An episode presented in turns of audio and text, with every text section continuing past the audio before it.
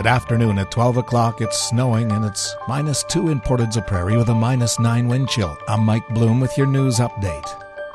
Portage Prairie is experiencing the snowfall increase as the blizzard is expected to last throughout today and into tomorrow. While temperatures may fool you into thinking it's just a little bit of snow, Environment and Climate Change Canada says this could be the worst snowstorm we've seen in decades. Environment Canada, along with the RCMP, advise those thinking about driving to exercise extreme caution while on the roads today. Highway 1's already been closed going both east and west of Portage. To stay up to date with any additional closures and cancellations, go to Portage Online.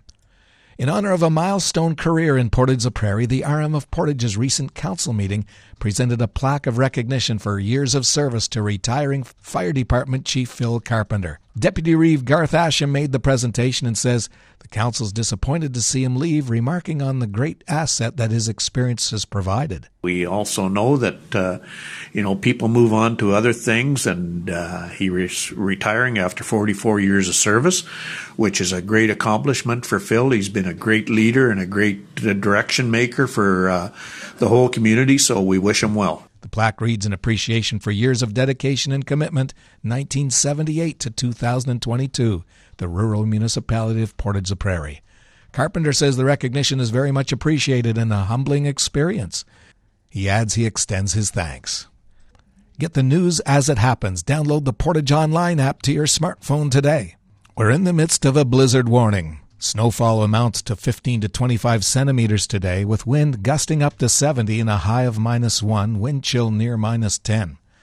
Tonight, the snowfall will amount to 5 to 10 centimeters, wind up to 60, low of minus 5, wind chill near minus 13. Tomorrow, the blizzard continues with snowfall amounting to 10 centimeters, wind northwest up to 60. Temperature will fall to minus 8 in the afternoon, with wind chill minus 13 in the morning and then minus 18 in the afternoon. Tomorrow night, periods of snow with a low of minus 9. Friday is cloudy with a high of minus 5.